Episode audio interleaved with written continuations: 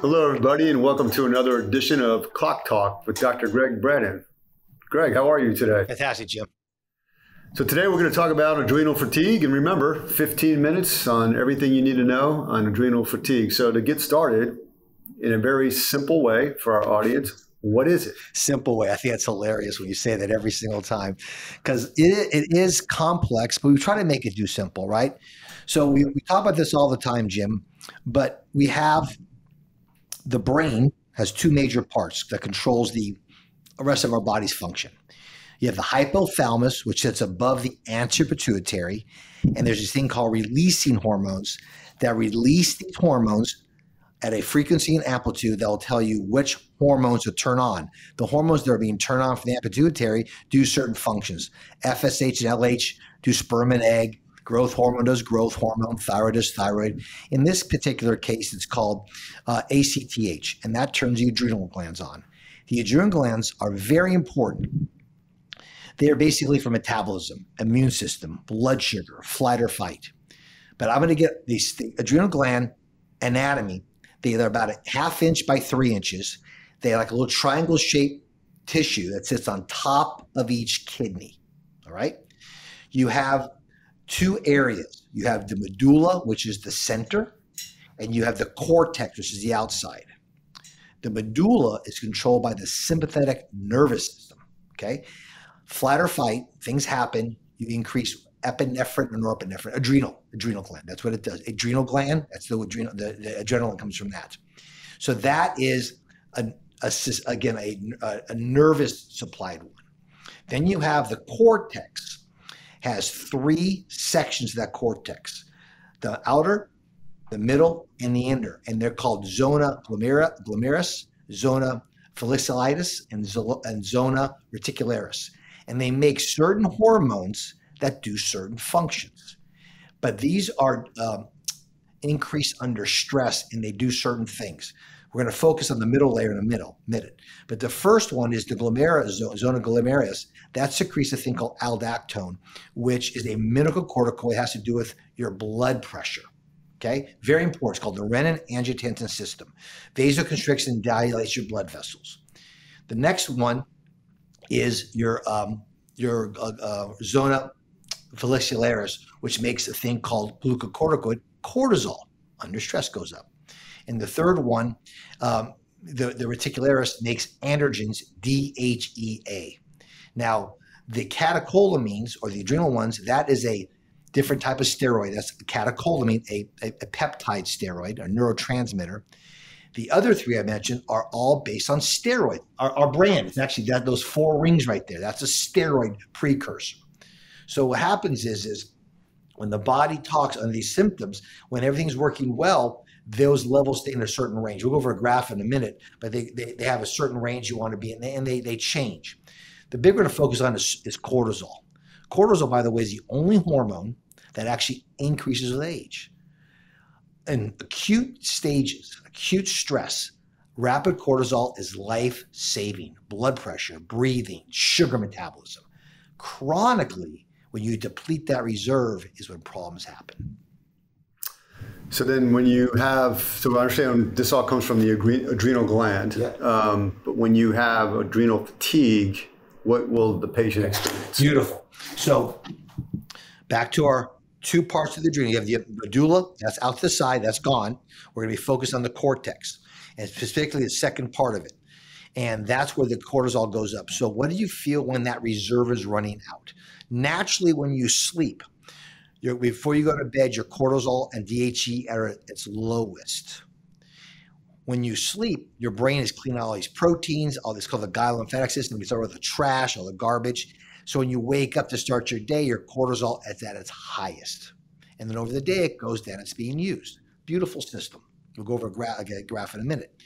So what you feel is when your reserve comes out, there's basically four stages of this insufficiency, all right?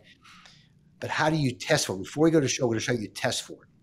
You can draw a cortisol with your blood, but they've been studied to show just putting the needle into the vein to draw the blood out increases your cortisol level. So how can I do it in a way that's not stimulating to your flight or fight? It's saliva. Testing saliva is not a flight or fight maneuver like a needle come to your body. and you saliva, you could produce, because you need to get a curve. If you just get one point in time, it means nothing. Get two points, it's a flat line. You want a curve. So we get four different saliva tests. In fact, we'll go to the next graph. Let's see what that shows at. So the one over there is adrenal fatigue. This is the actual, that's my handwriting. This is the actual, how it comes from the lab. And so what it is, is you have normal, which is not on the graph here. It's the normal is the line. You wake up in the morning, it's higher around noon, it peaks, it goes down, beautiful. So low cortisol, tired, brain fog. It's, it, it almost overlaps with low T a little bit because they work synergistically with that. With thyroid, testosterone, adrenals. What I try to explain to people is when your adrenals are responding if your thyroid and testosterone are off. So if your thyroid and testosterone are off, this will be off. When you get the thyroid and testosterone optimal, that will go back to its normal range. It's a reactive way, but sometimes it doesn't. So what you do is we'll check four saliva tests during the day, and we'll get these points in time. So, so two, one is you have low cortisol throughout the day. You start lower, you stay lower. two A is where you have low cortisol and low D H E A. D H E A, don't forget, that's the steroid one because that converts into Um, androgen in, uh, uh, in your body as well. So another source of our androgen. Then two B is a very unique one, Jim, is where you start off low, you peak, you go wait, you have a nadir in the morning, but before you go to bed, you spike again. So you have trouble sleeping. And then the third one is they're all turned off. Your cortisol, you're down to zero.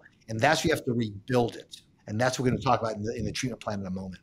Okay, so when we're in stage two, A, B, and three. I don't know why they just don't do one, two, three, four. What's causing it? Why well, does two A really- and two B was my decision because if you look at two A and two B, they're identical at the beginning, but the peak, the thing is that they're low, but that spike before you go to bed. So the, the two B differs from two A is that you're tired before you go to bed with two A. With two B, you're wired before you go to bed. So therefore, it's a different treatment plan. So the treatment plan is to take stress off of the adrenals, let them rehabilitate to produce the corticosteroids they need. So then when they're ready for stress, because the problem is these are chronically producing. They're, the reserve is chronically pushing stuff out, has no time to rest. That's the sleeping part. So therefore, based upon that, we have a treatment plan on both of those. So what I did was... Well, before we get into that, so what causes this though? Okay. Where, does, where does the body get out of whack? Okay, so since it's based for meta- basal metabolism, so your metabolism out of whack, this is compensating for your thyroid being out of whack, your diet being out of whack, your low T being out of whack, your sleep patterns. When I was an O B G Y N, I was two B all the time, all the time. So oh. We're back to lifestyle, lifestyle that hormones. We talked about with uh, low testosterone in the past and everything else. Yes. It's this, it's one hundred percent. Life, it's food, it's diet, it's plastics, it's the whole works. The two B one is also big on people who computers before the bed without a blue screen there, that watching T V before that. There's debate if it's the blue light wave or just your brain being stimulated. Uh, there's a, there's a great book called Circadian Rhythm, talks about sleep patterns, but you do not want your peak before you go to bed. So you're trying to do is how can you keep your adrenal glands to allow them to still do their job, but yet have time to rest. And that's where adaptogens, sleep, proper food, proper hormones help. All right. So now we can move on to treatment. Okay, treatment. So again, it's important to listen to the symptoms. And since there's a cross-reactivity with th- hypothyroidism and hypogonadism, low testosterone with this, I tried to look at it in a systemic way. I first look at the thyroid and I look at the testosterone, sex hormones first. I don't go to this test first because if I did, it might be abnormal, but I know why it's abnormal. It's abnormal because the thyroid's out of whack and the hormones out of whack. So let's just do systematically. Let's get the thyroid optimal, get the to- hormones optimal. And then if I saw people with symptoms of the same, being tired, brain fog, lethargic, or just their job in general, like I'll use my example as an O B, is their adrenals are still pushed to the hilt every day. Then I get a saliva test, shows me their pattern, and based upon their at, I know where they're low in, and then I can re- rehabilitate that based upon where they're at. So how do we do that? First, I look at stage one first. It sounds crazy and, and, and like how simple it is, but it's a nice multivitamin. D three. Melatonin before you go to bed. Melatonin is the number one free scavenger of radicals or free radicals our body makes. It helps you in a nice sleep pattern. It's made from tryptophan, which becomes melatonin. All right, real quick on melatonin. I heard if you take too much of it, it then it makes you not sleep. It depends on what dose. Optimally between five hundred micrograms to three hundred three milligrams. All right, then back up a little bit further too. multivitamin, you're talking about specific multivitamins. A nice organic one you buy in a one hundred percent. All right. You want to get a nice organic natural vitamin that goes with that, because ideally, if you have a great food supply, grass-fed beef, free-range chicken, organic vegetables, and a good topsoil, we should have our selenium or iodine or zinc in it. We don't. That's the problem, right? So get a nice multivitamin, melatonin, and then they call adaptols. That has things like holy basil, magnolia, ashwagandha. We've heard about those things. The medical term is called adaptogens. What they do is they allow the, the adrenal gland to do its function, at the same time rest and rebuild the capacity to make the cortisol it needs. Uh, those are the big ones. That's what we do for stage one. Stage two, we're low on D H E A, but that's from this third zone. So what you do is want to give the precursor to androgens, that's D H E A, and then what we do is we give that, help build up that level, and then we also um, will add that to that. Okay, same type of pattern. two B is the one that's very interesting. I want something to happen where I want to lower your cortisol by four bed. So I change from Adaptol to Androl. That has now, besides having the adaptogens in it, it actually has some glandular adrenal glands in it, some glandular from bovine, from cows. And there's some molecules in there that help, again, help supplement the, the, the adrenal gland to do its function. But then I also give a thing called L-theanine before bed, which also will calm you down before you go to bed. L-theanine is a commoner, so that's what we do in stage two B. Stage three, you're making norcortisol at all. So you give Cortef, you actually give a medication for three months. So since the adrenal gland, you give all the supplementation we're doing to allow it to have rest, sleep, repair, regenerated cell processes. Then you got to give it, but at three months, you can't be on it forever. You got to wean yourself off, and re then I redo another saliva test to see if we recouped, and then we take it off the medication. I mean, usually if you're, you're not making uh, uh, D H E A at all, mm-hmm. or cortisol, then that medication will kickstart the adrenal gland again? What it does is the Adaptol supplements are, are, uh, is, is jump-starting the adrenal gland, but you have the hormone there to do its job while it's being built. So I'm giving another source of energy. So since the adrenal gland is not making D H E A, while it's resting, I'll give you oral supplements. All right. So is this similar or not similar to Armor and Synthroid for thyroid? Interesting. The answer is no, because your thyroid is not making T one, T two, T three, T four, so I got to supplement that. We've seen with the adrenals that when they're stressed to the hilt, there's still a, a, a capability, if given rest, can actually restart their mechanism of making it. Now, I'm being hesitant because there are cases when you give selenium and iodine and zinc and vitamin B and C's to the thyroid gland in and of itself, that could get you back in normal ranges without medication. So it's a, for those that have the ability to regenerate, yes, it's identical. For those that have that can't regenerate, that you can't, because the, the it's very. I've never now. There's diseases, Jim, where you have a completely turned off of the adrenal gland. That's called that's called um, Addison syndrome. You can't make any, so you got to be on medication forever. Cushing's is an overproduction. Picture um, uh, John Kennedy, our, our, the president. He had very bad back pain back then. They gave high doses of glucocorticoid. So you have the humpback, the fat buildup on that, a round face, the moon face. That's all from too much cortisol. But that is usually a medical medication or a, a hyperplasia from the adrenal gland that's making too much on its own. It's not a cancer. It can be a cancer, but it's usually hyperplasia. But it's usually medicated medication. Okay.